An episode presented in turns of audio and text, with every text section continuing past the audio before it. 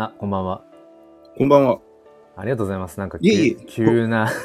いや、全然全然。これ、普通に声聞こえてます？もうね、バッチリ聞こえてますよ、クリアに。多分ね、あれなんですよ。あのー途中で音声切れないか、それそれがね、すごい心配。あの、聞こえなくなったらすぐ言ってください、ね。あ、OK です、OK です。はい。いや、あの、本当に朝の NFT 教室ライブの時は、あーもう、なんだろう、本当にありがとうございましたというか、いえいえ1時。間、約2時間だって、なんやかんやお付き合いくださって、いそんな喋ってましたっけ？や、そんなにやってましたようん。だって一番最初に、えっ、と、視聴、あの、入室してくださったのが絶望さんですもん。あら。えで、あの、あの枠自体が2時間？あのライブ配信自体が2時間です。もうあと10分で2時間経ちますっていう表示が最後出てたので、なるほど。うん。なんか、ま、まあ、特になんかテーマとかっていうのはよくわかんないから、もうちょっと雑談っていう感じで、はい。あの話できればと思うんですけど、まあ一応まあ30分ぐらい。これ、いややっぱお、うんおかしい、おかしいなって思うのが、これうん今、前向きさんって呼んじゃうのは、前向きファウンダーってこれ出てるのおかしいですよ、やっぱ。これ、黒さんって出ないとやっぱ おかしいですよね。チャンネル名がね、前向きファインダーっていうチャンネル名がうん、表示され、だから前向きさんで言ってたんですね。だって、喋ってるアイコンの下に前向きって書いてあったら前向きさんっていう人なのかなと思って。確かにね、あれ？なんかこれ仕様が変わったのかも。なんか、僕、学習とかでコラボライブとか、あの、必ずやってるんですけど、はい。はい。えっとね、これアイコンの下、黒でしたね。うーん。ああ、じゃあなんか仕様が変わだと、ったのかこれ僕の下には名前が出てないんですけど、これは黒さんから見ても僕の下には名あ前出てないでてないっすね。なんかバグなんかそこもかもしれない。謎ですよね。なんかね、バグかもしれないですね。でもなんか、かあの、下の表記には、絶望さんがスピーカーになりましたっていうのが出てますね。はいはいはい。うんうんうん。まあまあ、まあなんかそういう UI の部分とかね、あれですけど、まあまあ1年半ぐらいは僕は結構このスタイフ、まあ気に入って使ってるんですけど、はいはい。ね、あのー絶望さんはあれですか、その、だから YouTuber ね、やられてたとかで、なんかいろんなやっぱり音声、音声だけにかかわらずというか、プラットフォームをもともと使われてる。僕は、あの、テレビ局制作、あの、就職希望だったぐらいもう、あの、その映像メディアがめちゃくちゃ好きだったんですね、中高めちゃくちゃテレビ局だったんですよ。うんうんうんうん。で、あの、ずっとテレビ局で番組制作したいなと思ったんですけど、はいはい。まあ、あの、むちゃくちゃ倍率も高いですよと。うんうん。で、それダメで全然関係ない、あの、普通のサラリーマンやってたんですけど、うんいざじゃあ YouTube っていうその、サービスが始まった時にうん。、はい。自分も脱サラして、まあ自分で全然関係ない仕事をしてたんですけど、うんうん、YouTube もちょっとあの、時間があるんでね、うん。うん。あの時の情熱、10年ぶりにその情熱で、どんなもんができるかなと思って、はいはい。あの、数字にこだわって、まあ一応3年ぐらいやってみたんですよ。はいはい。そしたら、まあ、あ、やっぱり自分が当時思ってたコンテンツに対する、まあ、それこそ昭和の時代って、うんうん。ね、あの、子供と食べ物、ラーメンとかね、食べ物と、あと動物はね、数字取るみたいなね、そういう視聴,、視聴率神話みたいなのがずっと、まあ、昭和の時代からあったんですけど、うん。まあ、結局今、あの、30年時が経っても、うん令和の時代になっても、YouTube 上でそれがね、あの、軸になってるチャンネルなんてたくさんあるし、じゃあそれであの、テレビ局員よりも稼いじゃってる YouTuber がゴロゴロいるわけですよね。考えたときに、なんか会社に帰属して、あの、コンテンツ論を偉そうに語ってるリーマンよりも、うん。個人でそういうプラットフォームを持って作ってる人の方がよ,、うん。よりクリエイティブだし、より数字に直結した成果出してるし、だからなんか、逆転現象がなんかそのプロの芸人が YouTuber 寒い奴らだよねみたいなバカにする現象ってもあると思うんですけど、なんか本当時代が完全にこの素人革命であの逆転現象が起きていて、なんかその辺のね、時代の変遷をすごい、あの、感じる中に、スタイフも含めて、うんどういうア,、アプリで、あの、どういうその素人がコンテンツ論を語るのかなっていうまあまあ、一マーケティング的な視点で、まあ見てますって、そんな感じです。なるほどですね。それで朝、どういうあれで僕のその朝のあの NFT 教室ライブに、こう、たどり着いた感じなんですか？たまたまですか？だって、こんなこと言ったら申し訳ないですけど、うん。スタイフでリアルタイムでうんライブ開いてる枠なんて、まあ、ざっと5分あったら全部見れちゃいますよ、はっきり言って。うんうんうんうん。そっかそっかじゃあそっか。、じゃあそれを YouTube で、うんじゃあもしくは17ライブで、うんまあ LINE ライブでも何でもいいですけど、はいはい。他のライブ配信サービスで、うん開けてる、今ライブやってる人たち全部チェックすることなんて、まあ、はっきりできないんですよ。うんうんうん。数が多すぎちゃって。うん。まあ、それぐらい、なんていうんですかね、この、内輪の仮想アプリコミュニティの独自のなんか文化とか、うん慣れ合いとか、あの、こう言っちゃ失礼ですけど、リテラシーの低い議論って、まあ、むちゃくちゃあると思うんですけどね。うんうんうんうん。それが、なんか、スタイフ、まあ、あの、資金調達していろいろ運営側はね、あの、これ、あの、メイドインジャパンですよね、このアプリって。ですね。うん、だと思いますね。でうん。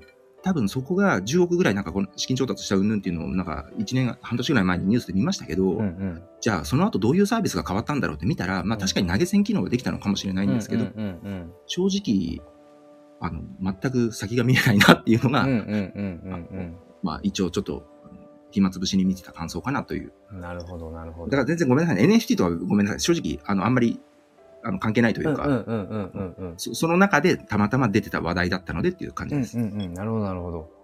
そっかそっか。そう、だから、うん。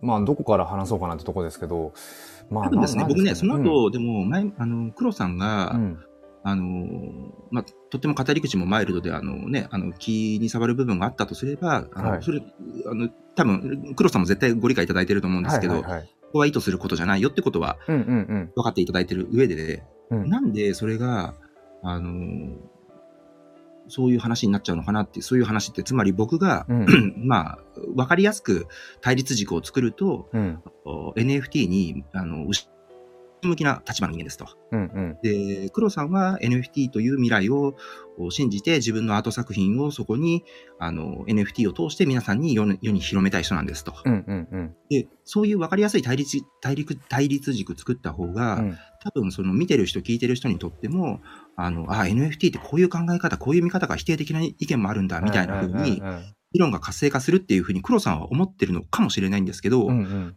僕はそれ自体が間違えてると思ってるんですね。うんうんうんでおなんか話を二重三重来たぞうんどうぞ話をあの言うとですね、あの、黒さんが NFT の購入はこちらからっていうリンクが貼ってあるんですよ、プロフに。うんうんうんうんうんうんそれ自体がすごくおかしな日本語なんですよ。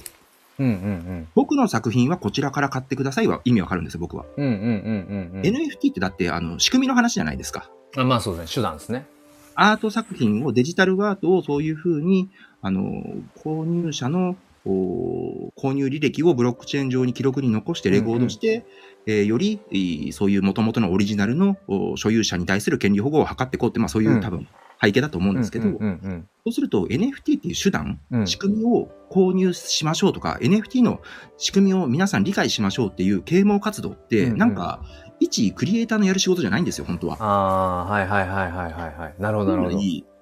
コンテンツ制作者って自分のコンテンツの素晴らしさを語るのが僕はクリエイターだと思ってるんですね。うんうんうんうんあの自分も一応ククリエイターの端くれみたいなことやったんで、うんそうすると僕って別に YouTube の素晴らしさなんて語らなくても、うんうんうん。僕の YouTube、僕のコンテンツが面白かったら別にのバズりしバズりますしね。うんうんうんうんうん。まあ YouTube はそれだけもともと力持ってるんで、お前はそこに乗っかっただけじゃないかって言われたらそれまでなんですけど、うんうんだとすると別に黒さんもあらゆるプラットフォームがある中で、うん。別にスタイフを選ばなくてももちろんいいわけですし、別に NFT じゃなくたってアート作品って、うん。あのどこでも販売はできますし、ってなると一なんか NFT っていうただの仕組みうん。ただの場所にもかかわらず、何かそこに NFT の購入を進めたりだとか、まずはちょっと NFT 買ってみましょうっていう話って、うん極めてあの、まあ、午前中の話で言うと木の話、枝の話であって、幹の話、森の話じゃない気がするんですよ。うんだから、うんなんか対立軸とかそういう話でもそもそもないのかなっていうのが僕の感想です。めっちゃね、あのー今、ものすごい共感してるんですよ。で、最近やっぱり、その、まあ、毎週毎週、どんぐらい、もう半年ぐらい多分 NFT 教室って題題して、ライブをこう、まあ、毎週土日朝、まあ、続けてきて、はいで、まあ、その中で、その、まあ、それこそ、あの、ライブ、朝のライブ配信を通して、なんか NFT をこう自分でメタマスクウォレット作って、えー買ってとか、今はもう本当に自分で楽しんでるみたいな方も、まあ、はいいらっしゃる、いわゆるその新規参入者みたいな方も、はいはい。こう、自分を通してこう出てきていて、まあ、ある種どっか手応えは感じつつも、なんかどっかで、これってなんで俺続けてんだっけなみたいなことをちょうどここ1週間ぐらい猛烈になんか考えて、それこそ今、絶望さんがおっしゃってたみたいな、やっぱりその NFT って何ですかってこう聞かれた時に、ここ最近はもうその手段、手段ですっていうことはやっぱり自分でもはっきりと言えるようにな僕、もっとわかりやすい例え考えて、うん。これなんて例えば、もうこれもうむちゃくちゃ僕口悪いんでね、あの、ストレートに言いますけど、あの、スタイフ使ってるぐらいの、あの、リテラシー低い人たちにも NFT なんですか？主婦でも誰でも分かりやすく言えます、あの、分かりやすく言いますって言ったら、例えば、あの、何でも鑑定団でご存知ですか？と。うんうん。何でも鑑定団って昔の絵画とか昔の壺とかが出てきて、うん着物着たおじさんたちがそれ鑑定、鑑定団がプロの鑑定団が、あ、これは江戸中期の作品で、あの、誰々作のもので間違いありません。本物です。私がお墨付きを与えますって言って、鑑定価格1、10、100、1000、500万円おめでとうございますっていう、まあそういう番組ですよ。うんうんうん。ありましたね。N、NFT はうん鑑定団がデジタル上にもうブロックチェーン技術で鑑定してくれてる以上なんですよね。面白いですね、その表現。表現っていうか。そうすると、んつまり何が言いたいかっていうと、うん。鑑定団がお墨付きを与えるっていうその仕組み自体を宣伝しても何の意味もなくて。じゃあその壺が、その絵画が、うん、実際にそれ本物か偽物かは一回、まあ僕はそれ良価と悪価っていうふうに、うんあのうんうん。例えましたけど、はい。良価か悪価かそういう話以前に、うん。お墨付きを与えるオリジナルだよっていうその仕組み自体を、うん。その制度を語っても意味ないんですよ、はっきり言って。だって、一番重要なことってその壺がいいものなのかとか、その絵画がいいものなのかじゃないですか。うん。うんうん。話のうん主軸は。何でも鑑定団見てるときに、あ、この壺がいくらの値がつくんだろう、この絵がいくらつくんだろう、それが面白いからずっと長寿番組でやってるわけで、うん。そうすると、NFT ってこんなに素晴らしいものなんですっていう啓蒙活動って、うん。鑑定団の、鑑定団自体のなんか素晴らしさを伝えてもいいんああ、めっですちゃわかります、めっちゃわかる。うん。ううんん。それって、あの、意味ないんですよ。あの、それ、出するね出品作品のものに価値があることを伝えなきゃ意味ない、意味ないんですよ。っうんうんうんうんうん。ていうことが、なんか、ズレの原因なのかなと思いました。多分それっていうのが自分でもどこかこう感じ始めてたなんかうまく自分でもなんか言語ができてないけどなんかどこかにそのそれこそ、うん、なんだろうな、うん、言葉にうまくするの難しいんですけどなんかとりあえずその NFT っていうまあ最初よくわかんないけどでもなんか新しいもので、うん、全然こうやってる人がほぼほぼいなくてみたいなところに最初とりあえずちょっとやってみようみたいな多分動機としてあったと思うんですよ。うん、やっていく中でまあなんか確かにその不確かなものっていうのは多いしでもだからこそなんかそこに熱狂しているなんかロジカルじゃない何かみたいなのもあるんだろうなと思いつつだからそれをいわゆるバズワード的に自分がそのこのもともと別にこの前向きファインダーチャンネルってなんかその NFT のことを特化して話してたチャンネルではなくてでも気づいたらやっぱり NFT の話をしたくなってる自分がいてそれってなどういうなんかその、うん、なぜその NFT を前面に出したくなってるんだろうなっていうのずっと自分の中でねあったんですよね問いとしてね。はい。うん。はい。でもなんか今の絶望さんの話でそうですね。なんか紐解けそうな 感じもしつつ。でも確かにそれは、さすがに、うん。まあ今日午前中も言ったんですけど、まうんあそれは、あの、自分の作品って、まあクリエイターであれば、うん。世に発表したい気持ちはね、万人に見てもらいたいし、うん。まあそれがより高値で取引されたら、それやっぱ嬉しいと思いますよ。うん。クリエイター、うん。クリエイター日和に、尽きると思うんですけどね。で、それの思いがあるがあまり、うん要は、く一クリエイターがプラットフォームの宣伝しても、すごいおかしな話なんですよ、それって。うんうんうんうんうんそんなことするクリエイターいませんからね、普通。うんだけど、こと NFT に限っては、うんそれこそ一熱狂みたいなね、うんある種の、あのー刹那的なバズワードのために、うんあのー本質じゃない議論になってると思いますよ、それは。うんうんうんうんうんじゃあ逆にちょっとなんかあのーなんか、まあ、答えじゃないけど僕がその毎週の朝もともと朝のライブ配信ってなんか子育てとか教育系を発信してたんですねもともとは。はいでそこをなんか NFT 教室っていうので、まあ、やってみようと半年前に思って、うんそれを続けている僕の動機って何だと思います？なんか僕の中のことをなんか聞くのも変な話ですけど。それは、あのー黒さん的には、うん。NFT っていうものが広く一般に普及をして、うん。で、もうそれこそ、まあ、メタバースの世界が、あの、本当に、あの、一主婦も、うん一学生も、うんちょっと今日は放課後、メタバースの世界でバイトしてくるぜ、みたいなね、うんうん。そこに新しい証証券も存在をして、現実世界とは別の、そういう、う市場経済みたいなものが、あ発生、あの、生生み出されて、うんうん。そこで例えばめ NFT を使った、あー黒さんの作品がうん。同じようにモネモネモネのそれと？うんうんうん。お同じようにいクリエイターとしてあの高値で取引されるっていう世界は多分黒さんは望んでることですよ。うんうんうんうん。そりゃそりゃそうだと思いますよ。うんうんうんだけどあの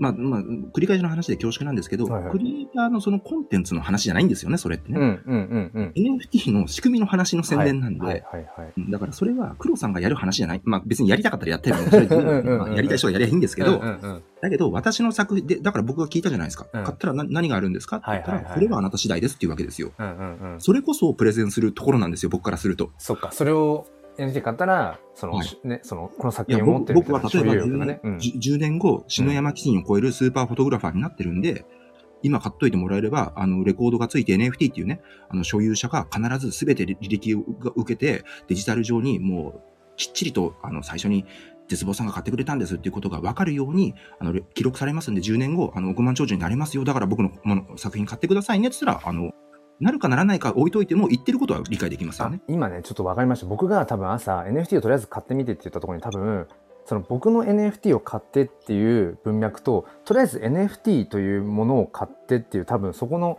もしかした、ら一緒です。ズ一緒です。レがあったのかな？いや、ずれはないです。一緒です。それは別に黒さんの、セルフセルフセールスじゃなくても、他人のセルフ、あの、他人のセールスでも、それは一緒です。つまり、あの、ね NFT っていう仕組みが知らないから、買ってみて、どういうものかを理解しようね、練習ですよ、練習のお買い物ですよっていうおすすめは関係ない、必要ないんですよ。だって、分かってる人に対してそれ意味ないじゃないですか。だとすると、それをどうやって価値がね、この後上昇していくかっていうセールスをしないと意味ないと思うんですよね。だってコンテンツの話なんだから、ほ本質は。そうですねだって、とか海外、あの、鑑定団の、鑑定団がお墨付きをくれるんですっていう仕組みの説明じゃないでしょだって、今の話って。電車にとりあえず乗ってみって言ってるようなもんですかね。目的、えー、なんだ、ちょっとわかんないな。電車に乗っ、電車も手段ですよね。だからどっか目的地に行く場所の、まあ、あるもある種。それとはちょっと違う？電車に乗ってみ、電車も結局手段の一つですよね。だから、電車乗ったことない人に、いや、目的地ないかもしれないけど、とりあえずちょっとこの電車乗ってみなよっていうのとはちょっと違います？電車というものが、うん。そもそも乗り物なのか、食べ物なのか、動物なのか、何もかも、形も影も形も分かってない人に対して、うんうんうんうん。電車は一旦乗ってみって、多分乗ってみると、あ、乗り物なんだ。あ あ、なるほど。小型なんだ。あ、目的地に時速100キロで進む乗り物なんだ。その理解には役に立つと思いますよ。うんうんうんだけど、あ申し訳ないですけど、僕、そんなこと知ってるんで、ですね。乗ってみなくても分かるんですよ、それは。それは、あ、今のは NFT。NFT の話ですね。それは、えっ、と、どう、どういう、なんだろうな、どういう、それこそ手段で NFT ってものを理解してるっていうふうに、絶望さんの中では、こう、認識としてはある感じですか？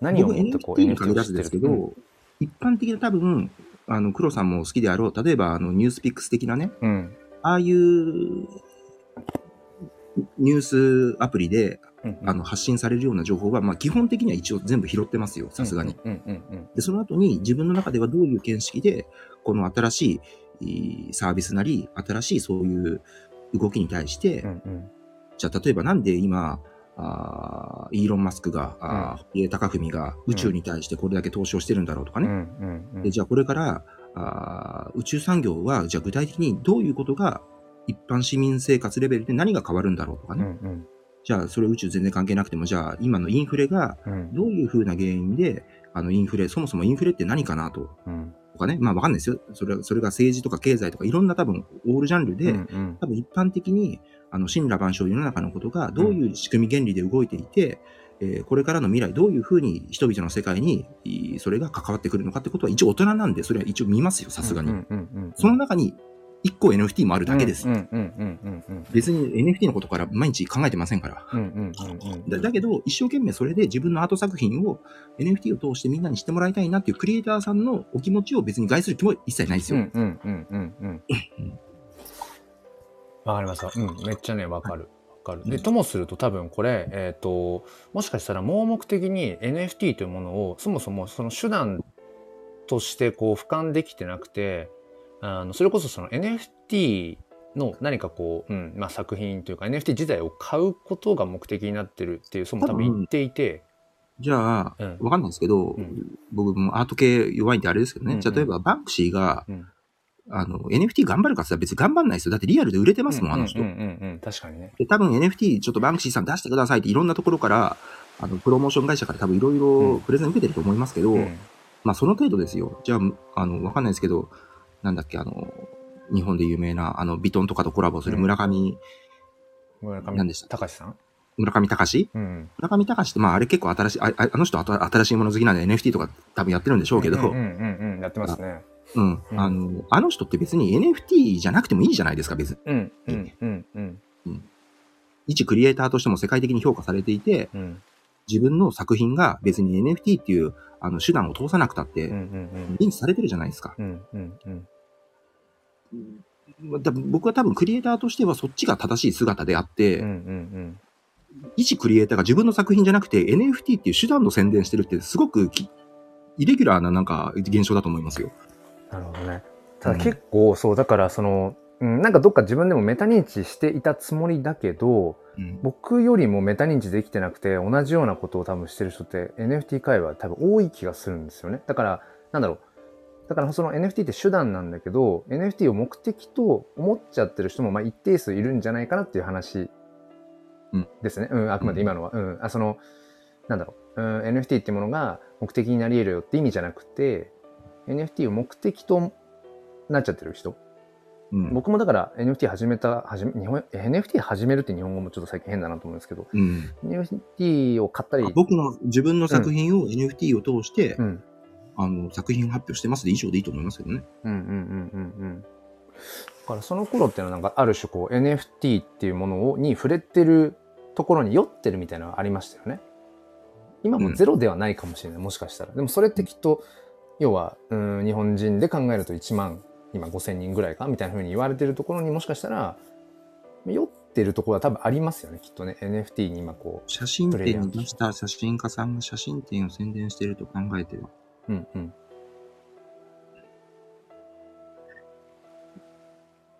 はいはいはいはいなんか声がうん途切れちゃった。あー、ごめんなさい。コメントがあった。ひろやんさん。まあ、はい写真展に出した写真家さんが写真展を宣伝していると考えては、ああ、そういうことですね。NFT という手段を通して自分の写真を、作品を、まあ、こう売り出している人が、まあ、その写真展というか、まあ、その、でもね、ついつい、でもね、うん黒さんの言ってることは、僕、あのー意地悪、意地悪的に言ってるわけじゃないんですけどね。多分、黒さんも、多分それは自分自身でも、あの、特にあの NFT 周りで同じような活動をしてる、ああの、クリエイター仲間の人たちのね、活動を見てると、うん。おっしゃる通り、NFT っていう流行りに乗っかってることがトレンドだし、いけてるし、うんうん。今、俺は最先端のクリエイティビティ発揮してるぜ的なね、うんうんうん。ある種のマスターベーション気質ってあると思うんですよね。うんそうんうん。で、思そううすると、本来のその人のオリジナルのクリエイター自身の作品じゃなくて、うん。本来手段であったはずの NFT がうん目的化されてしまって、うん俺は今今 NFT で作品発表してるクリエイターですっていう、なんか、はみたいな、だから何みたいな話になりがちな状況はあると思いますよ、やっぱり。僕もねだからそのちょい前とかにもまあどっかで喋ったんですけどあのなんだろうな。例えばその普通にツイートとかであの、まあ、ツイートしたねアアップした写真とかであれば、まあ、普通に、まあ、ある一定数いいねがついて、まあ、それで終わりの終わりだったような写真とかをうん。NFT として、えーとまあ、毎月無料で、まあ、写真 NFT っていうものを毎月無料であのいくつかこうギブアウェイみたいなことをしてるんですね。はい。まあそもそも自分のあの宣伝活動ですよね。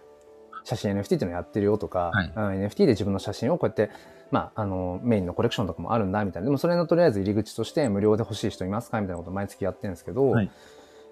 面白いことになんかやっぱりその普通にツイートしている分には、まあ、ただいいねがついて終わりなんだけど NFT にしただけなんだけどただ。うん。ただ NFT 化しただけなんだけどそれを欲しいですって言ってくださって、えー、と毎月必ずもう毎月のように欲しいと言ってくれる人もいれいばや毎月新しい人もいてでその、えー、と NFT として受け取ってくださった僕の写真をものすごくこう特別扱いをして例えば Twitter のヘッダーにしてくださったりとかそれこそスマホとかあのなんかまあリアルなねそのデバイスの待ち受けにしてくださってる方とかがいてこれ僕が NFT でって言ってるからうん。特別感を持ってくれてるんじゃないかってどっかやっぱりおっしゃる通り。うん斜めに見てるとか正直あるんですよ。でも、いやいや、おっしゃる通りですよ。うん、でもその受け取ってくださった方にはシンプルにやっぱり嬉しいから、うん。あのありがとうございます今もしかしたら聞いてくださってる中にそのそれこそ僕の NFT フォトをね、うん、写真 NFT を所有してくださってる方もちょっと今いるかもしれないから、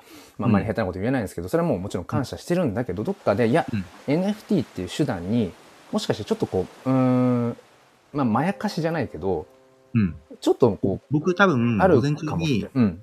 すごく辛辣な言い方でね、うん。それを表現しちゃったんですけど、うん要は、つまり、売れてない、食えてない無名なクリエイターがマネタイズをするための手段として、そこにポジショントークしちゃってる奴ら多いよねっていうふうに、多分僕意地悪なそうすごいですよね。すごいトゲですよね。つまり、NFT っていう、それだけで多分ツイートの検索ね、うん結果とかも全然変わってくると思いますよ。うん、うん、うん。そうすると、自分の作品を世の中的にアプローチするときの手段としては、そのワードを使うことで、うん。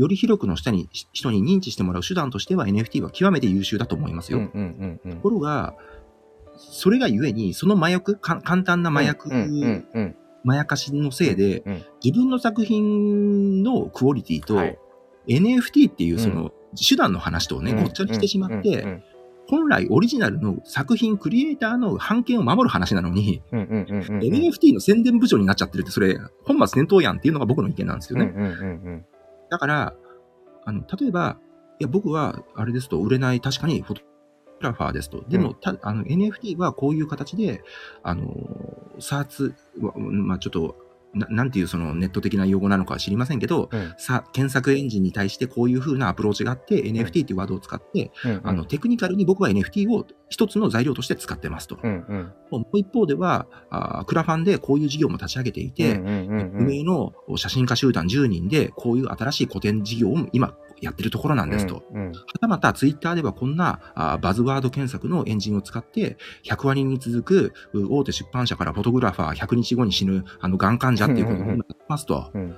いろんな仕掛けをする中に NFT も使ってる、僕は売れてないクリエイター、あの、絶望さんバカにするかもしれませんけど、10年後僕の NFT 持っといた方がいいですよ、後悔しますよっていう、そういうクリエイターだったら僕は買いますよ。うん、うん、うん。いや、めっちゃなんかせ説得力あるな。うん。説だけど、得力あるなんかな。NFT のただの宣伝部長してるうん電車乗ってみたら、電車乗ったことないのに電車のことを語れないよっていうのは、それは違いますよ、でも。うん、うん、うん。しかもそれを対立軸にも見てる人もいるんだねっていうふうに、対立軸、なんかか分かりやすい白か黒かみたいな、対立、対立、対立構造に落ち着かせて自分の NFT のポジショントークするのも違いますよ、絶対に。うんうんうんうんうんうん。なるほど。はい。これなん、今の、あなんて言えばいいんだろうな。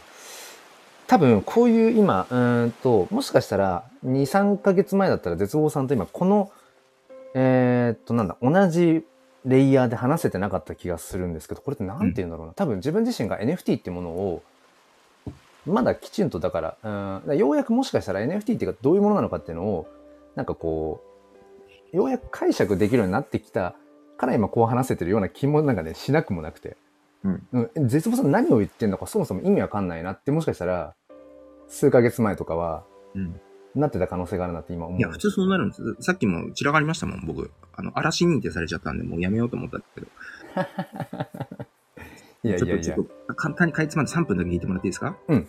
プロさんのこの部屋に来る前に、えーやってた部屋でね、うん女の方が、どうやったら、あの、スタイフでお小遣い稼げるかな、みたいなね。うん。スタイフかな、TikTok かな、みたいな、まあよくああるあるですよね。うんうん。配信者としてはどうやったら、あの、お金が稼げるかな、みたいな会話を、のタイトルの部屋があったんですね。うん。見てみようと思ったら、うんそしたらなんか2、3人の方が、いや、TikTok は今流行ってるらしいね、とかね。うん。いや、やってるわけですね。うんうん。その時に、あの、ごめんなさい、つって、あの、あ、こんにちは、つってね。うん。で、論点の整理ですと。まず、あの、論点2つありますと。1つは、そもそもコンテンツとして何を発信して、どういうふうに、あの、まあ、どの世代にどういうものをアプローチするのかっていうコンテンツ論の話がまず1点ですと。うんうん。点目としては、あプラットフォームを何を使うか、つまりそれがスタイフなのか、うん。あ TikTok なのか、そのプラットフォーム論の話がありますよね、と。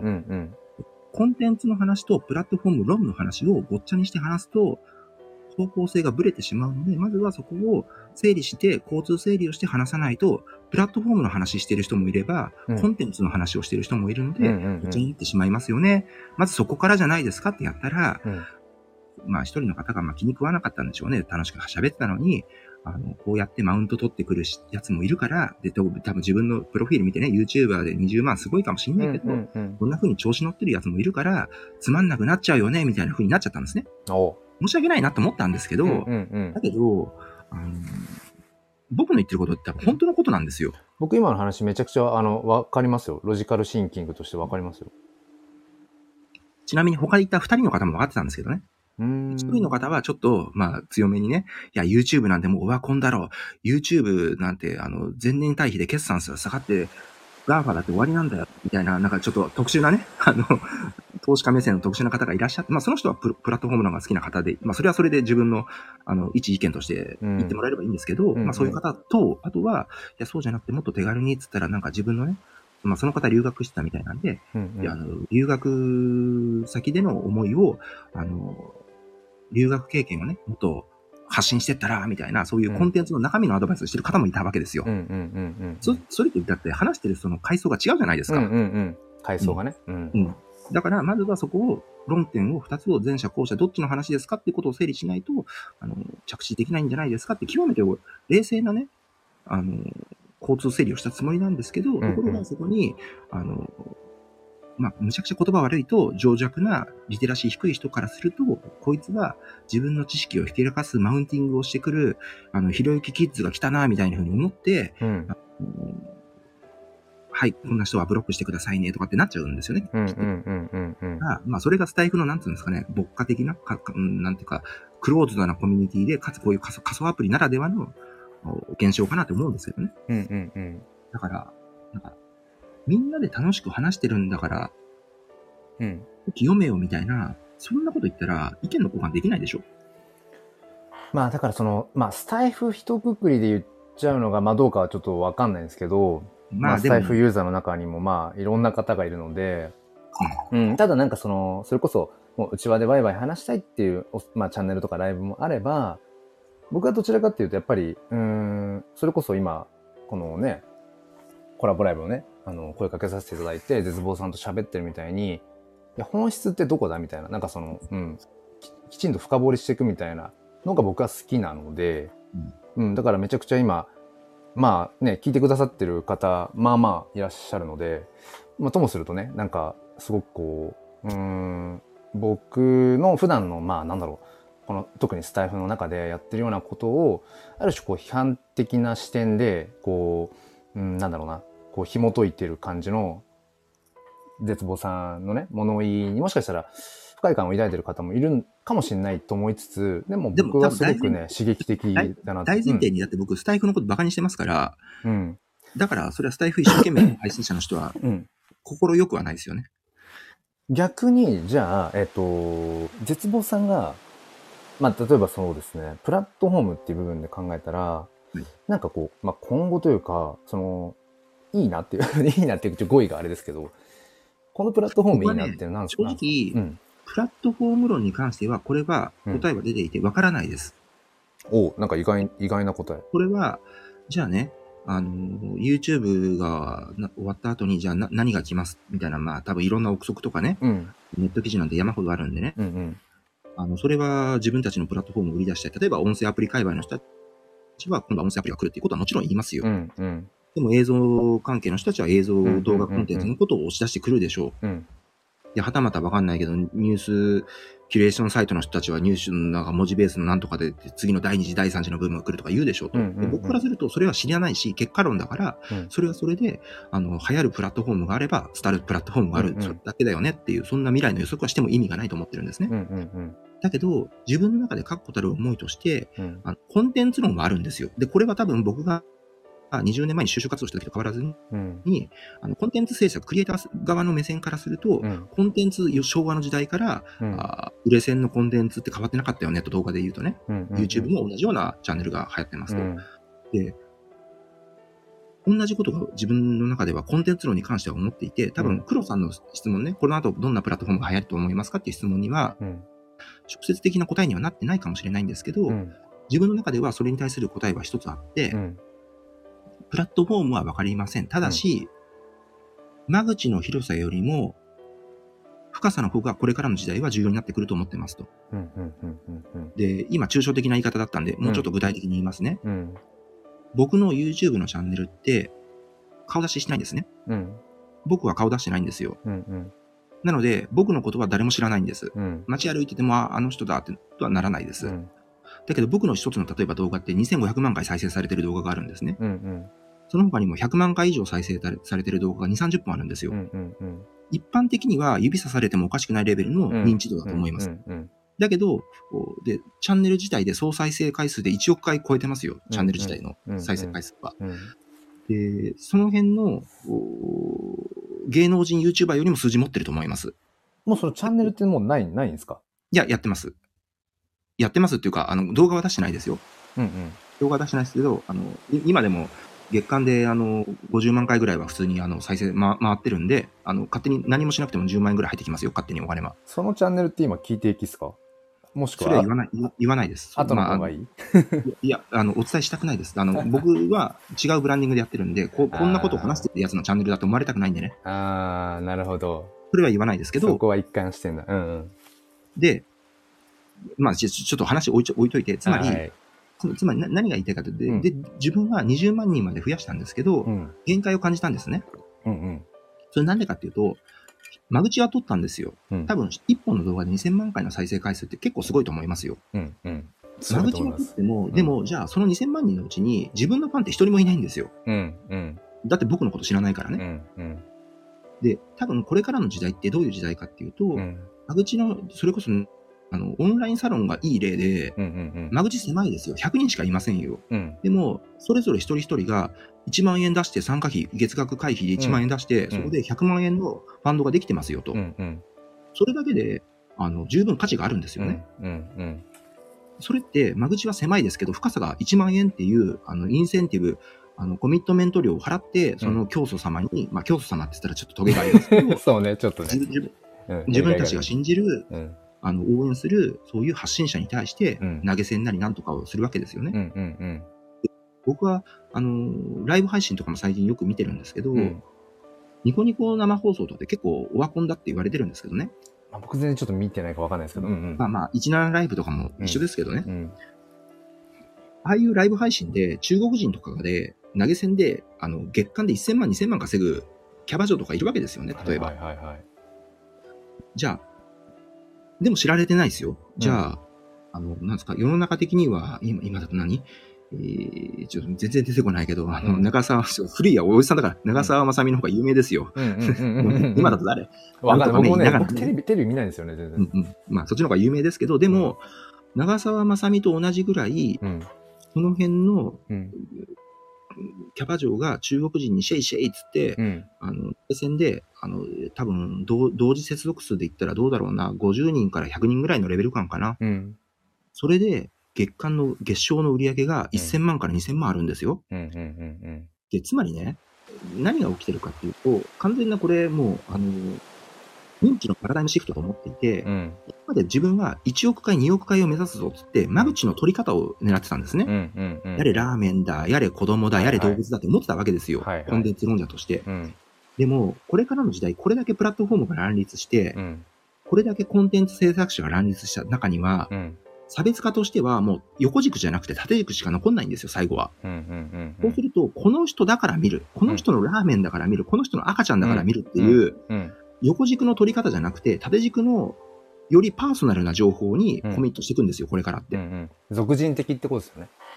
まあ、前田裕二の言葉で言うと、あの、可処分精神の取り方っていう、ああいつは表現してましたよね。今までは可処分時間の奪い合いだったと。はい。24時間スマホの中でサービス業者がこれ、あの自分のサービスに24分の何時間をゲットできるかっていう処分時間、今まで昭和の時代は可処分所得、でん。平成令和になって可処分時間、うん。これから可処分精神の時間になっていくっていう表現をあいつはしてましたけど。自分も同じことを思っていて、うん。つまり間口のふ広さじゃなくて縦軸の深さの方にシフトしていくんだろうねと。うん。そうなった時に自分のチャンネルではその深さに対するアプローチってできないんですよね。だって僕っていうキャラクター出してないから、まあ出してないんですけどね。うん。で、でその出し方を含めて、どうしていくのがいいのかなっていうマーケティングを込みで、今スタイフ含めていろんなところを見て回ってるっていう、そんな状況なんですけど、だから、話すごい戻ると、これからどんなプラットフォームが来ると思いますかっていう質問だったんですよ、この話は。うん。で、それはしわかりませんっていう答えを言いましたと。うんだけど、コンテンツ論に関してはこういう熱い思いがありますっていう、ちょっと違う答えになっちゃいますけど、あるんですよね。だから僕はすごく NFT に対して懐疑的に思ってしまった理由は、クリエイターたるもの、そういう思いがあってしかるべきだと自分は思ってるんですけど、うん。うん。プラットフォームの宣伝部長をやってるクリエイターってどんな、だって自分の、ちょっとね、自分のツイートが NFT っていうワードを使うと知られるからとかっていう、そんな浅いレベルで、間口の狭い、すごいちっちゃい、深さもない話をしちゃってると、うんうんうんそれって違う話やんって自分は思っちゃうんですよね。うんうんそんな、多分、西野明怒るよ、そんな。お前、俺らのオンラインサロンメンバーだったら、そんな狭い話してるちゃうでうん。つってうんうん俺らは、あの、雲突き抜けるんやって言うじゃん。うんうんうんうん。雲の上の世界を見るんやって言う。ちょっとすぐその馬鹿にしてるって言われちゃうけど。そうね、ちょっとなんか似てないけど。今好き、あの、気に入って使ってるプラットフォームはないですか？そのまあ未来のことも別にまあ興味あったけど、今、絶望さんが好きって、好きでっていうかなんだろう、うん、いいなって思ってるプラットフォーム、使ってるプラットフォーム。僕は一周回ってニコニコ生放送にハマってますね。えー、あ、そうなんでかっていうと、うん。これもね、多分ね、あ、まあ多分ね、見てるね、目線が違うんだよな。あの、ちょっとおしっこしていいですか？ちょっと、ちょちょちょっと3分待ってもらっていいですか？ミュートしていってくださいね。じゃあいやちょっと、あの、はい。はい。いや、今ちょっとあの、はい、聞いてくださってる皆さんありがとうございます。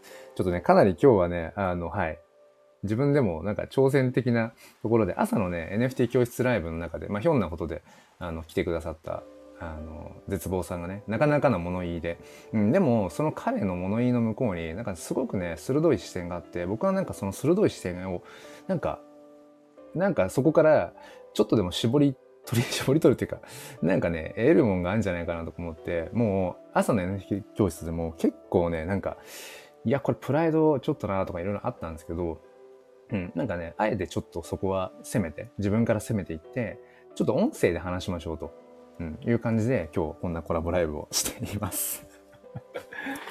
いやー、ね、聞いてくださってる方がどういうね、えーことを思ったりとか、うん、しますけど、また、まあ、この今ライブ配信中じゃなくても、また良ければ感想とか、あの、教えてもらえたら嬉しいです。まあ、この後どんな感じになってるか、30分ぐらいのね、つもりではいたんですけど、30分じゃ収まんないだろうなっていうね。うん。いや、なかなか、そうですね。まあ、敵を作りやすそうだろうなと思いますけどね。これ今聞けてんのかな？今聞いてんのかな？絶望さんが今これを聞いてんのかどうかわかんないけど。うん。ねそうですね。でもなんか全然僕が聞きたいなと思ってる話の、まだまだ一部、ごく一部ぐらいしか聞けてないなって感じもね、しますけど。うん。ね。早く戻ってこないのかな？戻ってきた。すいまあ 戻ってきた。はいはいはい。おかえりなさい。はい。えーっと、なんだっけ？えーっと、あ、そう、ニコ生の話？ああ、うん。えっとですね、うん。ニコ生って、まあ多分見たことない方の方が多いと思うんで、うん。あれなんですけど、やってる配信者って、もうどういう、あれあれってあれなんですよね。もう、もともと YouTube より古いぐらいの動画サービスなんですよ。ああ、そうなんですね。あれ、日本のあれです。国内のやつですよね。あ、全然国内ですすよ。ね。うんうん。で、あのーまあ、ぼ僕、アラフォーなんですけど、はい。黒、黒さんアラサーぐらいや、僕はアラフォーっすよ。もしかしたら下手すると同い年とかかもしれないですよ。あ、本当？で多分、あの、アラフォーぐらいの人からすると、ニコ生ってオワコンのアプリやんとか、オワコンのサービスじゃんっていう、まあそういう認識なんですけど、ね僕もね、全然もう、なんか、触れてなかったですね。まあ、もともと、例えば加藤純一とかって知ってます？あごめん、わかんないですね。で加藤純一って、うん。えっと、世界で一番投げ銭をお月間であの3億ぐらいゲットした配信者がいるんですけどー、ね。はいはい。で、月間ですよ。すごいですね。まあ、それ結婚式配信をやったんですけど、うんうんうん。で、つまりそそれが今言った間口と深さの話なんですよ。じゃあ、加藤純一のことをアラフォーの黒さん知らないんですよ。うん。FT のことを熱く語る黒さんがですよ。でも、いや、いや、世の中的には知らない。あの、その時のトレンドで、うん。ツイッターのトレンドで、加藤純一って誰だよっていうのがトレンド入りしたぐらい、面白いですね。うん。世界で一番投げ銭を稼いだ人って認定されたにもかかわらず、うん。だってそんなこと言ったら、だって僕は今までの、あの、投げ銭ね、初音ミクを、初初音ミクの、ミクの誕生日ライブよりも、うんなんとかのわかんないですけど、なんとかよりもうん一番投げ銭集めたんですよ。加藤純一っていう、あの、アラフォーのおじさんがね、うんうんうん。30 35歳のおじさんの結婚式一番集めた集めたんですよ。うんで、彼はどういうバックグラウンドかっていうと、うんニコ生15年ぐらい前からずっと生放送をやっていて、当時、うんまあ、彼は看護師だったんですけど、うんで、あの、まあ、同世代の下世話なネタからね。うん、で、まあ、どっちかというと彼男尊女卑のあの思想の持ち主なんで、うん。まあ、バカだからこんな面白いこともわかんねえんだ、ガハハハハって、まあそういう結構ブラックジョークチックな、まあ、だから女にむちゃくちゃ嫌われてるんですよ。うん。まあそういう、でも、あの熱狂的なうん。男子のファンがついてる、ネット界配信者のあのカリスマみたいなやつがいるんですけどね。はいだから、もうそれこそ今で言うと、YouTuber で言うと、ヒカルとか、うんうんあーまあ、その後、有名になってくるような人も、もうあの人はカリスマですよねって認めるぐらいのう、んもう配信第一人者みたいな人がいるんですよ。うんうんだけど、そんな人でも深さは持ってないんですよね。うんうんで、まあまあ、それは置いといて、で、何かっていうと、まあそういう時代がありましたと。うん今何が起こってるかっていうと、ニコネニコ生ってう、ん18歳ぐらいの、17歳ぐらいの女子高生とかも配信したりするんですよ。これって一周回ってて、なんかね、あれなんですよね。TikTok で、うんあの、2、3年前にあの、ラッツスターの歌が流行ったんですよ。うんうんうんめぐみの、なんだあの、いいな、セダンネはいなら、はいはい。めぐみの目かな？そうそうそう。うんとか、あと、高田組の、ね、あの、歌とかがはやはや流行るんですよね。つまり、10年ぐらい前、20年前、30年前のリバイバルとして、うん。今の新しいプラットフォーム上でサービスとして、もしくはあの配信サービスとして流行るみたいな、要は、まあ、ファッションとしてですよね。うんうん。あの、昔の古着がもう一回流行るみたいなね。はははっていうことが、ますね。うん。今、ニコ生的にもあって、何かっていうとうん、加藤純一のあの一時代を築いて、でもそんな同世代でも知らないぐらいニッチな、でも、世界の投げ銭の額更新しちゃうような、そんなサービスだったのにもかかわらず、うん。今、オワコンになってるっていう、そんな中で、うん。何にも知らない、全然加藤純一って誰ですかぐらいの感じの人も、うん。女子高生が今、いやーなんかポコちゃんは疲れたから、ミクなんとかは疲れたから、だからニコ生なんだよね、つって何にも知らずに入ってきてるんですよね。これってすごい、なんか、面白いなと思って、確かにねなんかあるのかもしれないですねそういう普遍的なものがねで、それって別にうん。なんかニコ生の、なんかプロモーションをむちゃくちゃ頑張ったからね。うん。まあ確かに頑張ってますよ、ニコ生の。うん。ちなみに社長はあの、夏野さんだから、あの、角川のあの例の。うー。んああのそうなんですね。ニコニコ動画って今、あの、角川グループなんでね、うー今も。ん。子会社、うんうんあ i モード作った夏野さんが社長やってますけど、うんうんうん。あの、なんかそんな、だから僕、プラットフォームのことは分かりませんっていうのは、うん。ニコ生はこれからバズるかどうか僕全然知りませんけど、どうでうん。もどうでもいいし、興味もないんだけど、ん。なんか面白いなって思うのが、そういうふうに、あの、配信者側の参加者が、あ、こうやって一周回って、全然知らない女の子、で、俺コメントしたりするからね、そこに。うんうんどどうなの？つって、あの、うん。うん夏野社長のことどう思ってんの？とかって、加藤純一のことどう思ってんの？誰ですか？それとかって言われちゃって、うんうん。あ知らないんだと思ういながらね。んうんうんだけど、ニコ生独自の応援弾幕とかの、あのよ左み右から左に流れるあの字幕は知ってますよね、さすがに。うんうんうんうんうんうんあのあの文化は全然ちゃんと生きていて、へー正しくなんか、そこで、あの、投げ銭とかも起きてるんですよね。手段としてはだから変わってないわけですね手段の形変わってない。変わってないけど、でも、もうプレイヤーは1巡、2巡、3巡してへー一掃されてるんですよ。うーんそうなんだだから、ななんていうか、方法方法論としてのうんプラットフォームは、僕は、あの、予言者でもないし、うんそういうプラットフォーム側の、あの、仕掛け人でもないから、それは知らないけど、うんうん一ユーザー側とすると、ただ、アンテナ感度は高く、常にどのプラットフォームが次に来てもね、あの、ついていけるように情報収集だけはしとこうかなっていう、そんなぐらいの形。だから NFT に関しても同じですよ。NFT がもしこれから、うん本当に、あの、ものすごい、一市民生活レベルにもうん。共有されるぐらい、うん普遍的なものとして認知されるようになるんであれば、うん。その時には少なくとも一歩二歩先を横の人よりもいけてるぐらいの知識レベルは持っておきたいなっていう、そんなレベなるほルです。どなるほど。じゃあまあちょっとあのまああと10分で1時間って感じなので、はいはい。まあ、き切りが良いくなるかなと思うんですけど、まあまあもっとたくさんいろんな話を 聞きたいなと思うんですけど、はい。絶望さんが今なんかこうなんですかね。まあままあその株の投資とか、はい。まあそういうのあたりは朝もお話しされてましたけどなんかこう、まあ、注目してるっていうか今こうわかんない。熱狂って言葉好きじゃないかもしれないけど、これは、うん。あれですよ、黒さんに逆、逆の質問ですけど、うん。まあね、あの、オブザーバーとして、なんか正しく自分の今のこの番組をきれいに、起承転結で、うん。そんなそんな絶望さんがこれから見見据える会かね、なんかね、き綺麗に着地させようとね、あと10分になりましたけどっていう枕言葉を置きながらのその会話だとすると、うん。こんな仮想アプリでそんな綺麗にうんしょっぱくやってる時点で、マジでセンスないですよ。いやー、すごいな。すごい言葉を放つな。誰も聞いてないから、マジで。だったら、まず10万再生取ってから、うんそういうこと気にするようにした方がいいですよ。僕はそういうこと言えないんで、こっちでやってますから。そういうの言えない。ああ言えないチャンネルじゃこれは言えないです、さすがに。だって、例えば、ライブやったら1000人、2000人来ますもんだって、普通に。そりゃ。うん、うん、うん、うん、うん。だって見てやろうと思いますよ。こんな、こいつがどんな、ね？どんなやつがやって顔出ししますって言ったら、出せないですよ、さすがに。うん、うん、うん。顔出ししないんでね。あの、ブランディング違うって言ったじゃないですか。うん、うん、だから、うんつまりね、あの、人を集めることがすごいとか、見られることがすごいとか僕は思いませんけど、だけど、マーケティングってむちゃくちゃ重要なんで、だから、なんか、取ってつけたような、あの、すごく、A 型ですか？僕？はい。僕は B ですね。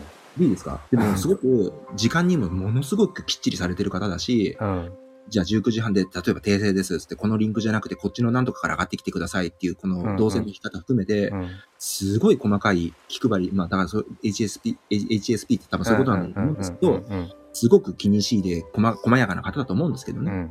けど、このコンテンツぐらいは、深さを取りに行く、そんな、四角四面な気象転結なんてクソくらいだ。クリエイター魂で俺の話、魂の話聞けっていうのが、今の間口の横は、横軸じゃない、縦軸の取り方のあの軸だと思いますよ、僕は。うん、うん、うん、うん、うん。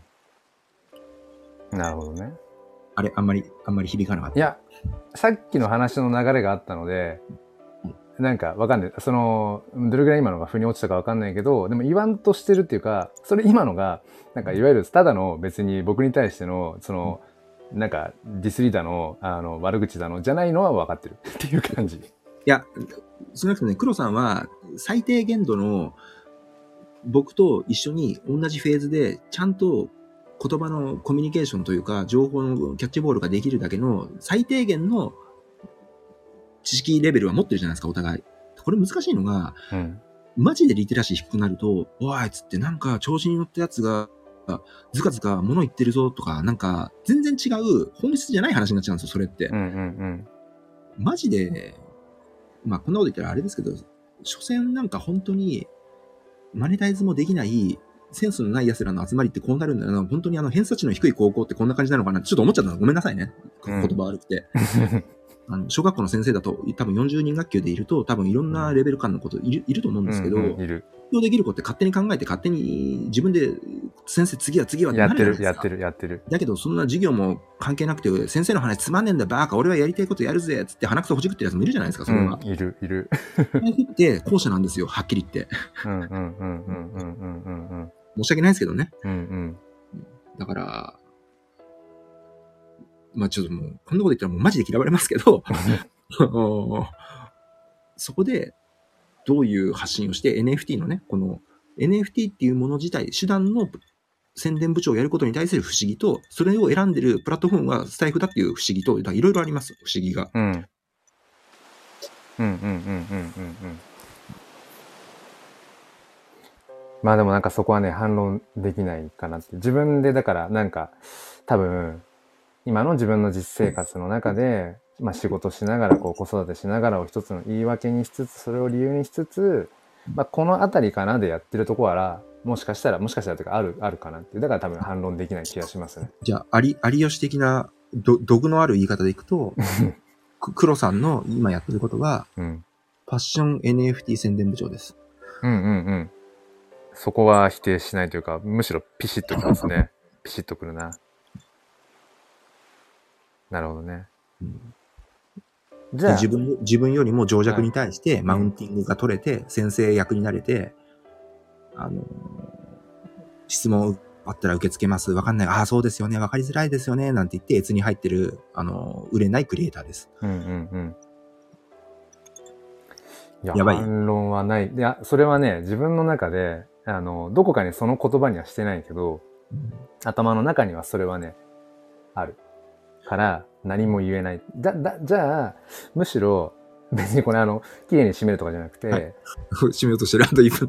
はいああ、今ちょっと時間、時計見てなかったんですけど、はいどんなアドバイスをじゃあ、アドバイスするとしたら、はいどんなアドバイスくれます？あの、ここまで結構割と僕メメ全ンツ潰されてるので、とか言ってね。ぜ全然、いや、これ、これだからアーカイブ残さなきゃいいんですよ。だそれ、そういう、そうそういう、そんなことは、僕はもう、あの、基本的に全部残すので、いやいやいや、うんそのね、そんなね予定調和は、予定調和の破壊が一番のライブの面白さですから。うんうんうん。ライブと録音の一番の違いって分かります？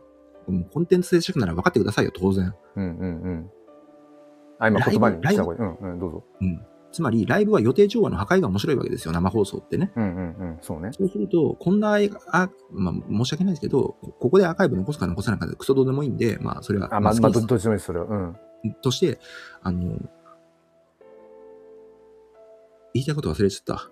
そう、そこ一番大事なところじゃない、それ。ちょっと本当に、それ。うん。なんだっけ？あだアドアドバイス。そこまでね。そこまでそう、ボコボコにしたからアドバイスをちゃんと、そう、的確にしてねっていう。アドバイスなんて何？もうやり、あ、そうだ、思い出した、思い出した。よかった。うん。さえ大切ですね。あの、話の元のフリーネタに戻ると、思うん。考を思い出すっていうね。うんありがとう。路線を戻していただいて。僕ね、あの、黒さんのツイッター、ツイッターだなんだか忘れたけど見てて思ったのが、うん。あの、自分の自己紹介的なね、プロフ欄に、うん。今、学校の先生やってますと。うん。あとはそれとは別に、まあ家族もいますと。うん。で、フォトグラファーやってますと。NFT なんとかなんとか。それは別で、うんその禅とかね、そ禅とか哲学とかそっち系にも興味があるみたいなことが記載があったんですよ。うん。好きですね。で、むしろ僕は今、どっちかというと軸足そっちなんですよ。うん。で、半年ぐらい前にガチで京都の禅寺にあの出家したくなってうん。問い合わせの電話したんですよ。うーん。結構面白いんですけど、そしたら、禅寺で結構厳しいんで朝3時半起床で、うん。もう本当にあの、属世間から離れてね、うん。あの、ガチで、あの、10年、20年の、そういう精神世界に対して身を投じる。自分的にはそういう世界に第二の人生を捧げるっていうのも面白いかなと思ってたんで、うん。結構真剣に電話で問い合わせたんですよ。うん。はい。そのおかみさんが、電話ですよ。うん。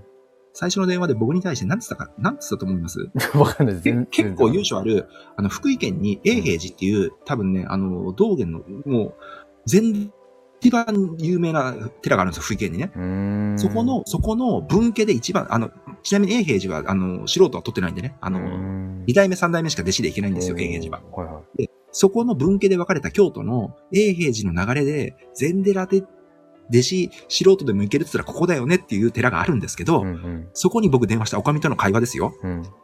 えっと、何々さんは、これ本名ね。もちろん本名ですよ。はい何々さんは、じゃあ、えっと、大学どちらですか？ってね。なんかな、なんでこれ就職試験かなと思って全然。で、あ、何々大学、ああ、優秀なんですね、って。えっ、と、で、これまでの職歴を教えてくださいって、こうでこうでこうでこうで。うんうんで、なんで、あの、当寺に、あの、そう、お問い合わせをって、こうでこうでこういう。え、つまり、あなたはあれですか？って、今の世界から逃げたいんですか？みたいな、なんかちょっと圧迫面接チックなことが始まってね。はいはい。なんかね、おーって試してくるやんと思って、うんで、こうこう、こうでこうでこうでこうで。なったら、おかみさんが、あ、うんこの人は頭が良くて、うんあの、ちゃんと喋れる人だっていうのが分かって、うんそしたらその後すごく優しくなって。何々さんであれば、あの、つうちのね、ホームページすべて目を通してご理解いただいていると思うんですけど、うんあの、これからね、あの、いろいろ厳しい試験が、あの、難しい生活が始まりますと。うんただ、私が思うには、この仕事は一生続けられる、あの、安泰した仕事ですって言ったの。うんその時にちょっと冷めちゃって。あのね、う ん職業として認識して上司住職をね、うん。全然ね、うんうんうんなんか、マジでなんか、よくあるじゃないですか。観光地に行って、うん例えば沖縄に行って、北海道に行って、うんそこでなんか観光地のなんかえぐいぼったくり被害にあって、うんちょっと幻滅するみたいなね。うんうん富士山の山頂に行ったらカップラーメンが2000円で売っててちょっと幻滅するみたいなね。うんうんがそんな気がして、なんか、わかんないけど、あ、こいつら純粋な気持ちじゃないんだってちょっと思っちゃったんだよね。うんうん、なるほどね。うんなんかね、悲しかった、それを。あのね、し、ずっと定年がありませんって言ったの、最初に。はいはい。最初とか、その、喋りの中で。うんうん定年がありませんっつってね。うんごめんなさいって、僕ね、定年があるかないか、あの、食いっぱぐれに困って、この仕事を、仕事、まあ、そもそも仕事として認知してないし、うんうん自分の修練として、自分の人生としてチャレンジしてみたいなって思ったことに対して、なんかね、すごくね、まあ、おかみさんが頭悪いのかちょっとよくわかんないけど、うん。それだけ名家、名門の寺で、そんなことをでもね、それね、あるね、他のね、仏教が詳しい人に聞いたら、京都なんて全部、あの、ビジネス仏教だよって言って、へえ、そう。みみんな言うんで、うん。まあ、あんだけね、世界の観光都市でさ、うん。まあ、だからごめんなさい。何が言いたいかっていうと、うんあです。あのちょ、っとわかんなくなってる。く、く、黒さんのこれからの話、うんぬんっていう振りに対して、ん気象転結の、ケツの部分で、僕は NFT とかどうでもいいから、うんあの仏教とかそっちの精神の会話の方が僕は好きですっていう、そういう着地です。それはじゃあ、あアドバイスじゃないってことだね。アドバイスってアドバイスじゃない。僕のあの、マスターベーションです。引っ張るなまあ今ついアドバイスを求めちゃったところはあるからな、確かに。いやなんかねっていうのも、いやここまで、えーなんだろうまあ別にね、わかんない。まあもういいや、もうここまで来たら、あれだからですけど、言いますけど、予定調和の破壊ですよ。あのー言うても、なんだろうな、割と、うーん、まあ誰かとこうこうしてね、音声で喋ってるにしても、まあいろんまあ、いろんな方とまあそこそこ、まあそこそこわかんない。数はどうかわかんないけど、いろんな方とこのスタイフとか、まあコラボライブしたりだとか、まあリアルワールドとかでもいろいろ話をしていて、うん、どちらかというと、まあ別にマウントを取りに行ってるわけじゃないけどうん、と取れるかどうかで言ったら、どちらかというとマウントを取れる方だったんですよ、ずっと。割と。うん。でも、今日の朝マジでライブをやってて、本気で、あ、なんかちょっとその、なんだろうな、勝てないぞって思ったんですよ。でもその自体、それ自体の、その発想自体うが、ん。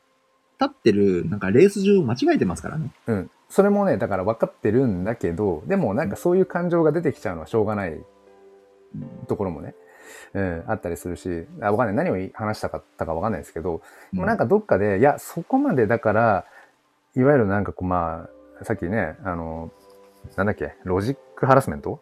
うんうん。とか言ったけど、なんか、本当にまさにそういうのは、ものすごいやっぱり、普段なかなか感じないような、まあ、ある種それが刺激なのか何なのかわかんないけど、それを感じでそこまで、えー言えて、で、僕よりももっともっとこう広くいろんなものが、まあ、ものが分かってるような、まあ、物いいというか分かってるんだろうけど、だったらなんかその、じゃあそこから見える景色として、僕が今いるなんか場所がね、狭いのか分かんないけど、うん。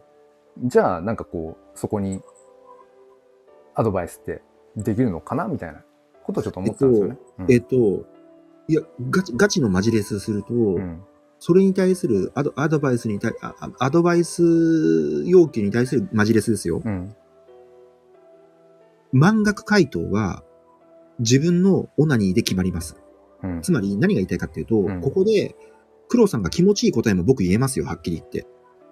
ああ、それか、そういう。うん。そう意味、意味意味ないんですよ、それって。うん。意味ないです。で、僕さっき、さっきの、その、あれでも思いましたもん、だって。あの、マジレスって意味ないんですよ。うんうん。うんなるほどね。じゃあ、じゃあ、じゃあアドバイスですよ。な、ザ、ザ、ザコみたいなアプリやめて、スタイフで NFT っていう、しかもあなたの、あなたの発明でも何でもない、うんうんうん。打率的な要因の、ただただデジタル手段の一つをう、ん。宣伝、部長のごとく、うん。マウンティングで、あの、一小学校教諭が、うん。ああどうどうやって配信してる時点で、うん木を見て森を見ずです。今すぐやめて、100万人登録のお自分のあアート作品を認知してもらえるプラットフォームを作ってください。以上ですよ。うんうんうんうんでそれが何ですかって、そんなもん自分で考えるアホで終わりですよ。う んそうね、そこは、うん、そこはそうだね。僕も知りませんよっていうのがさっき言ったじゃないですか。うんうんうんそれを知りたくてみんな一生懸命投資家は何がいいかなって探してるわけでしょ、うんうん。次にもうこれ何がいいこんなの、なのさ、あの、それがわかりますたら、そいつは嘘ですよ。うんうんうんうんうん。あ、そ、そっち系の金儲けしようとしてるやつもたくさんいるけどね、スタイル。うんうんうん。なるほど。見えます。オーラの色がですね、とか、そっち系もいるけど、たくさん。うん。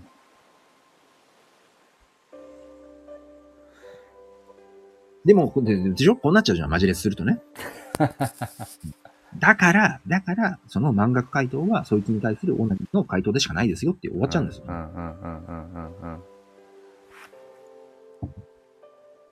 うん。いやーなんか、今日はちょっとまた違う体験ができたなって。いや、面白いですね。ただ会話を、人間と会話してるだけなんだけどうん、それでこう今までなかなかね、ないような体験をするって面白いですよね。うん。っていうただの感想なんですけど。うん。西野がすごい上手いなって思うのは、僕、うん。西野明のことは、基本的には、あの、酒住んで見てますよ。うーん。あ、そうなんだ。だけど、彼の一点突破の何がすごいかっていうと、うん。縦横斜めのルールブックを完全にマスターして、そこに対して誰よりも努力をして、縦横斜めのうゲーム理論で、えー最大効果を発揮する。センスはないんだけど、努力でカバーする、その才能だけはすごくあるんですよ。うん。もうちょっとわかりやすく言うと、じゃあうん彼の漫才って面白くないんですよ。うん。だけど、テンポと間とボケの数と全てを化学式に当てはめて、方程式に当てはめて、3分のグランプリ、漫才グランプリの中で、どういうボケの数、どういう間の数、どういうツッコミの数、どういうリアクションでやったらっていうことをやって、M1 で決勝まで行ったわけですよね。うん。全く面白くないですよ、見てても。だけど、プロは、ああ、この人たちは漫才上手いねっていうわけですよね。面白いとは言いません。上手いねって言って、うんうんうんで、あの、なんとか賞、なんとか賞、賞をそのはいはいはいはい。で、西野がその後にやったことって、彼のやって、じゃあ今絵本で映画でってやってますけど、うんうん1ミリも面白くないですよ。だけど、うん岡田敏夫的に、岡田敏夫僕大好きなんですけどね、うん岡田敏夫が公表してますよ。彼のやってるやり方っていうのは、感動ポルノですねと。うん。意味わかります？うん、半分あわかんない。半分かとかわかんないけど。ポルノって、うん。よくフードポルノとかね、うんうん。あの、いわゆるポルノって AV のことですけど、うんうん日本で言うんうん。見たら誰でも性的に反応しちゃうじゃないですか。反応しちゃいますよね、うんうん。で条件反射的なことなんですよね。例えば、わかんないですけど、捨てられてる子犬を見たら人間って、あ、かわいそうだなって条件反射で思いますよ。うん。そこを捨て犬を拾って、この子を育てるんだっていう、そういうドキュメンタリー見たら泣いちゃうんですよ。もしくは、あがん、末期、末期がん患者が最後の死に際にどういう就活をするかっていうドキュメンタリー見たら泣いちゃうんですよ。それって感動ポルノなんですよね。多分そういう番組ね、あんまり好きじゃないやった類だ。多分それで一番揶揄されてるのが24時間テレビなんですけど、うんうとね、うん。西野の作詞作品ってまさにそれだっていうことを岡田敏夫は評してるんですけど、うん。岡田敏夫って西野とむちゃくちゃ仲いいですからね。友達に対して、それだけ口悪く言う、あの、罵れるっていうのは本当に仲いい証拠だと僕は思ってるんですけど、やっぱりそれぐらい西野って、あの、漫才の時にもセンスはないけど、ルールを理解して、努力をして、賞をそがめにした。うん。映画コンテンツに対しても 4°C っていうスーパー優秀な制作人で、うん。あれはコンテ絵コンテとか、うん。カメラ割りとかカット割りっていうのはもうマジでクラファンで、うん。それこそ黒さんから集めた1000円の集合体でうん。うん。うんうん 10, 10億、毎月10億の売り上げでそこに投資して作ってる作品なんですけど、うん。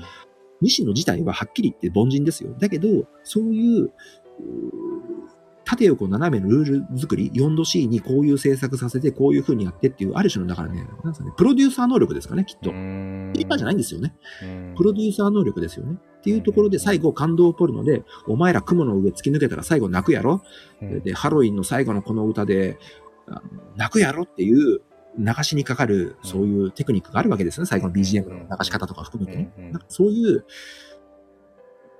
自分は何を思ったかっていうと、あ、西野ってやっぱりこうやって、視覚紙面な教科書チックな、あの、努力の人なんだなってすごい思ったんですよ。うんなんか同じことをサロンメンバーの黒さんが、に対してのアドバイスっていうところになんか、あ、西野のサロンメンバーの方だなって僕は思いますよ。それって。うん同じことを。うんうん教科書の人なんですよ。だからそれって。うんデータじゃないじゃないですか。それって。うんだけんじゃねえ、バカ野郎って今すぐやめてやるっつって、俺は次のプラットフォームでやるんだっていうのが僕はクリエイターだと思いますよ。芸芸人論に近い感じの今の話なのかな？その芸人っていうのが、まあ、いわゆるなんか一時ねそのひな壇に立つのが芸人だみたいないや芸人ってもっと広く深く言ったら芸人って生き方のことでしょっていうそのうん。今その文脈に近かったですか？話逆逆ですね。逆多分ね、あいつは芸人、あ、そうですね。あ、でも西野は言う芸人論ですよ。のに近い今文脈の話をおっしゃるおっしゃる通り。でも西野の言ってる話って、それプロデューサー論なんですよ。うんうんうん芸人論じゃないんですよね。なるほどね松本人志が芸人論を語ってるんですよ。うんうんうんうんいやなんかねあのーちょっとねあの別に勝ち負けじゃないのかもしれないけど、はいまあこそれしか言葉が思いつかないから言うんですけどあのね乾杯だな なんかいやだって別勝ち負けじゃない。やそうなんだけどそうなんだけどそれしか言葉が思いつかないからっていうところでその別に西野さんがメンターじゃないじゃないですかうん。でも、それでも、僕と同等、それ以上の今、あ、なんか、その情報うん、知識として持ってるって今思った時に、あ、これは、なんだろうな。うーん、きっと、うーん、ロジカルだけで、まあ別にその戦ってるわけじゃないんだけど、なんかこう、はん、うん、なんだろうな。基本、僕が認識している、うん、レイヤーの上までなんかこう、包括してる感じに今思っちゃったんですよね。っていう、黒さんの、黒さんのレイヤーの上を行く包括してる、僕が一番尊敬してる人物誰かって言ったら、うん2500年前にお釈迦様、うん。なんかいいところで声途切れたけど。はい、大丈夫ですか？ああ、あお釈迦様で切れたのか。ちょうど。うんあ、声が。お釈迦様ね、いらっしゃるんで、うん。もうブッダです、ブッダ。ブッダですね。あの、下脱された、はいあの、仏教の開祖様がいらっしゃるんで、うんうんその人の本はマジで面白いです。ぜ全部言いえ言い得てます。今のプラットフォーム論、今のコンテンツ論、今のこのスタイフ論、全部あの人は網羅したことをおっしゃってますよ。頭いいなと思う。転用する力が半端ないんですかね。あの、そうやってね、一般化、一般化しなくていいから。いや、でもそれはね、多分好みの話かな。僕はなんか一般化するのがただ好きなんでしょうね。わかんない。それもエツに浸ってるだけで言われたらそれでまでかもしんないけど。でもね、多分ね、僕と黒さんって、うんあの、話が、あの、意見が仮に違っても話ができる、多分、最最大のもしくは最低のつなぎられるラインって、ベクトルとは似てますよ、きっと。僕もね、多分これね、かなりギリギリな部分で、ヤジロベのように、多分ね、なんとかギリ、ギリ、なんか、じゃなきゃ1時間喋れないと思うんですよ。多分これね、聞く人が聞く、特にね、スタイフ界隈で聞く人が聞くと、喧嘩はやめてくださいとかっていう、クソみたいなかもうコメントとか来るともうね、喧嘩なんてしねえわとね、もうね、黙っとけ、カスって、ちょっと僕は思っちゃうんですね。まあ、言ってないけどね、周りね。わかんない。思ってる方はいるかもしれないけど。嵐はやめてくださいとか、うん。でもさ、それって、結局自分たちのマスターベーション界隈のこのすげえニッチなマーケットとか仮想アプリでうん慣れ合って、まあ、なんとかさ、すごい、面白い。で、世の中的には、認知は、マスは、横は、横軸は、縦軸は何もわかんない。もうね、ただ一個だけ言いたいのは、これが僕がその小学校教員をやってるとか、そういうのを、うんまあ、よいわゆる仕事として、なりわいとして選んでるっていう、そもそも気質とか性格があるかも、あるかと思うんですけど、前提として。でも、もし仮に、えっ、と、絶望さんがおっしゃるように、スタイフがね、まあ仮想アプリでも本当にその、リテラシーの低い、人たちが集まってるところだとして、ただその中で何か一人一人が、例えば充実感とか、うーん、なん、なんだろうな。いわゆるその、うんまあ、幸せの話じゃないけど、黒さん、黒さん。何？僕が、いや、僕がその話を否定したことは一回もないです。なぜなら僕は、そ、その今教えてもらった、うん。多分黒さんの言いたいことって、よ世の中いろんな人にはいろんな情報量、リテラシー、うんいろんなグラデーションの方がいらっしゃいます。うんあの、絶望さんの言うそういう低い方でも、うん。その人なりに楽しい、そういうコミュニティがあるんで、それを否定されることはあなたにはそんな権利はありません。それが言いたいわけでしょ？あ、否定しないでじゃなくて、それ、あ、でもわかんない。否定してるとは思ってないんだけど、思ってたのいや、まあまあ、まあまあ、ちょっとわかりやすく言うと多分そういうことだと思うんですけど、そういうのがあってもいい、良くないっていう話だけはしたいっていう。おっしゃる通り、うん。おっしゃる通り。それを誰よりも認知して、誰よりも科学して、誰よりも許容するのがお釈迦様なんですよ。そういう部分で自分は、あの、見てるんで、だから、なるほどね。僕ね、だから、な、なんでそんなに、あの、まあ、ちょっと、うん、まあ、多分、え偉そうにじゃないけど、自信満々に、えっと、言い切れるのかなってずっと不思議だったんですよ。朝と今のこの1時間とね。うんでそれって、例えばどんな人をメンターにしてるとか、何を根拠にとか、どんな結果をもとにそんなに自信というか、言葉にね、自信はないですよ。自信ないですか？かないですよ。まだ絶望ですよ。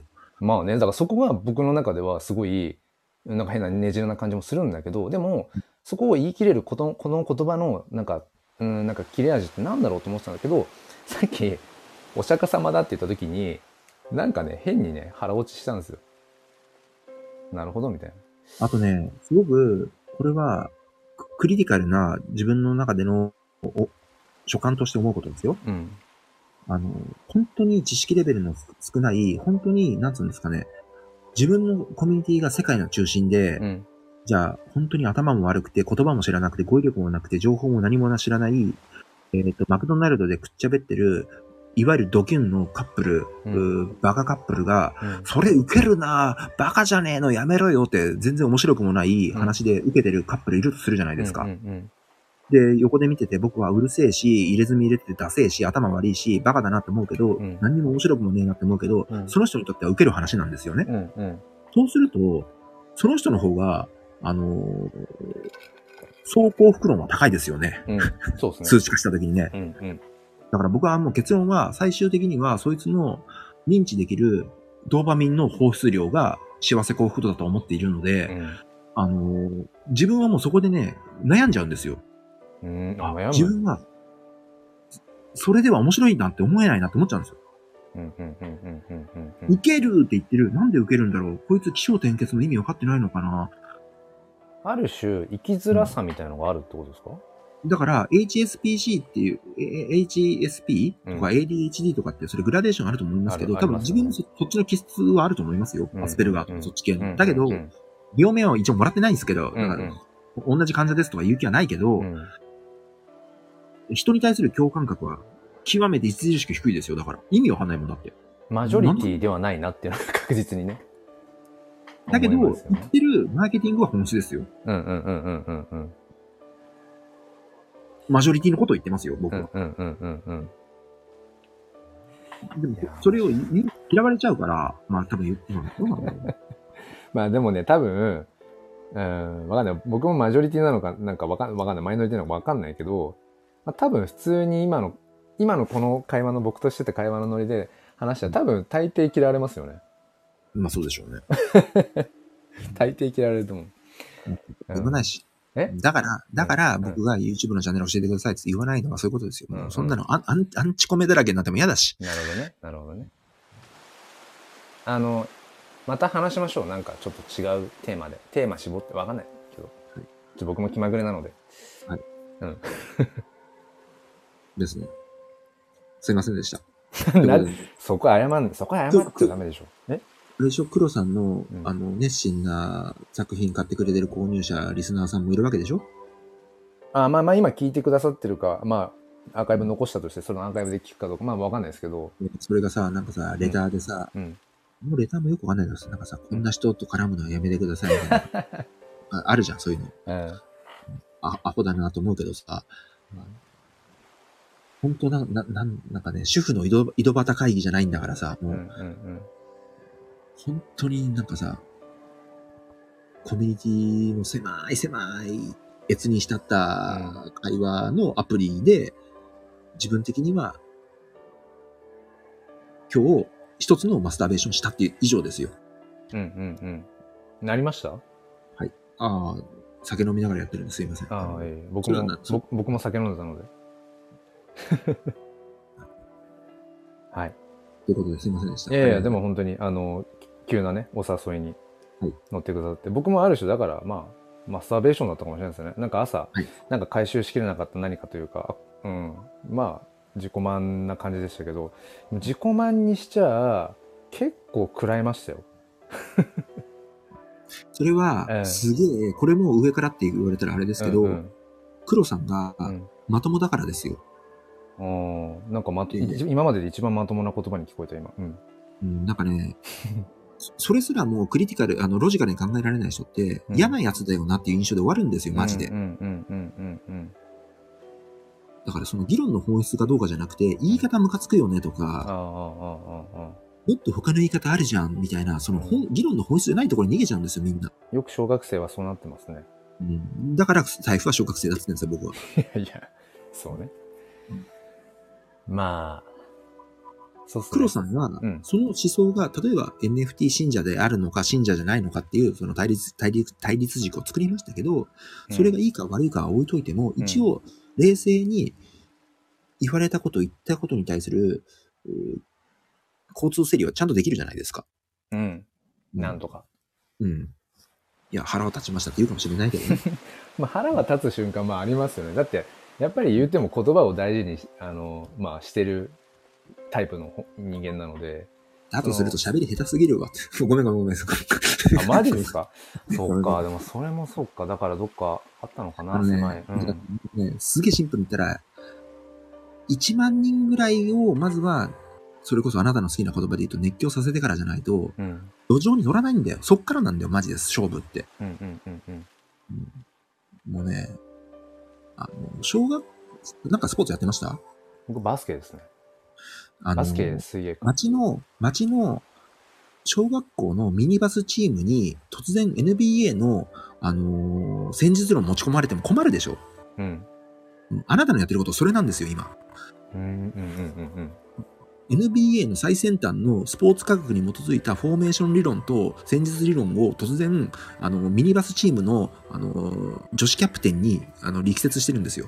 うん。どどういうこと？ちょっと今よくわかんない。NFT ってそ、つまりそういうことだからね。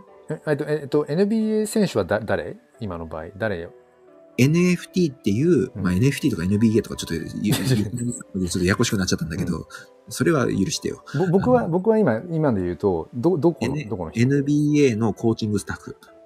あ ?NBA の選手に僕が今、ヒヒューとして登場してるってこと？そう、うんそう。なんであなたがやってるの、今こ、ここのスタイフっていうのは、うん。町の小学校のミニバスチームのアプリです。うんうん。あ、そういうことか。でそこであなたは、マウンティングポジションを取るために、うん。NBA ではこういう最先端のスポーツ戦術が流行ってますって言ってうん配信してるんです。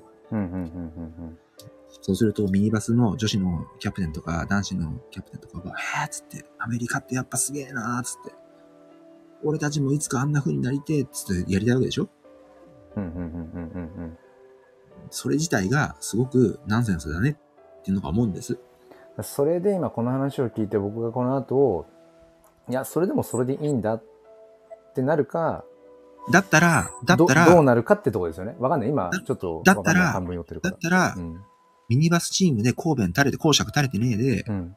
NBA そのもののマーケットで、うん。田臥勇太を超える10億円プレイヤーになればいいんじゃねえのって俺は思うんですよ。それはスタイフではないでしょつまり。うん。うん。それはなんかね、どっかでわか分かってる気はする。つまり自分の売れない作品の、うん。なんか、慰めのために、こっちでマスターベーションしてるだけじゃないのって思っちゃうよ、それは。それは自分も一緒だしね、現に。今こうやってやってることもね。じゃあお前普通に、あのーわかんない。あのー村上ファンドと同じレベル感でお前ファンド作って、うん。10兆、100兆動かせるか、あのーパウンダーになりゃいいじゃんって言われたら、それまでですからね。うん。まあ、確かにそれはねうん、背中合わせでそれはね、ずっと思ってた。なんか今全部自分に、僕に言ってるそれの、その逆っていうのは、うん、なんかそう、裏打ちできてるのかなみたいなのはね、思いながら。うん。うん。なんか痛みを伴いなないながら喋ってる感じだからもう、自分的には、人に言ってることは全部自分に対して聞いてることですから、全部。うんそう思うと結構、だからそう思いましたね。だから今、諸刃の剣で結構、だからそういう意味では、めちゃくちゃ真剣にこの1時間、1時間20分喋ってる。すいません、終わりいや、ます。真剣にね、話してくれたんだろうなとたくさん、思って。たくさんレター来たでしょ。やめてーっつって。いやいや、レターは来てないです。逆にレター来てないって、お前人気ないやないかって、ちょっともうちょ、まあいいや、はい。すごいな、頭の回転飲んでても。じゃあちょっと、あの、娘の寝かしつけにはい、はい、ありがとうございました。行こうかなと思うので、ありがとうございました。すいません。お付き合いくださった皆さんありがとうございました。おやすみなさい。おい、おやすみなさい。い失礼します。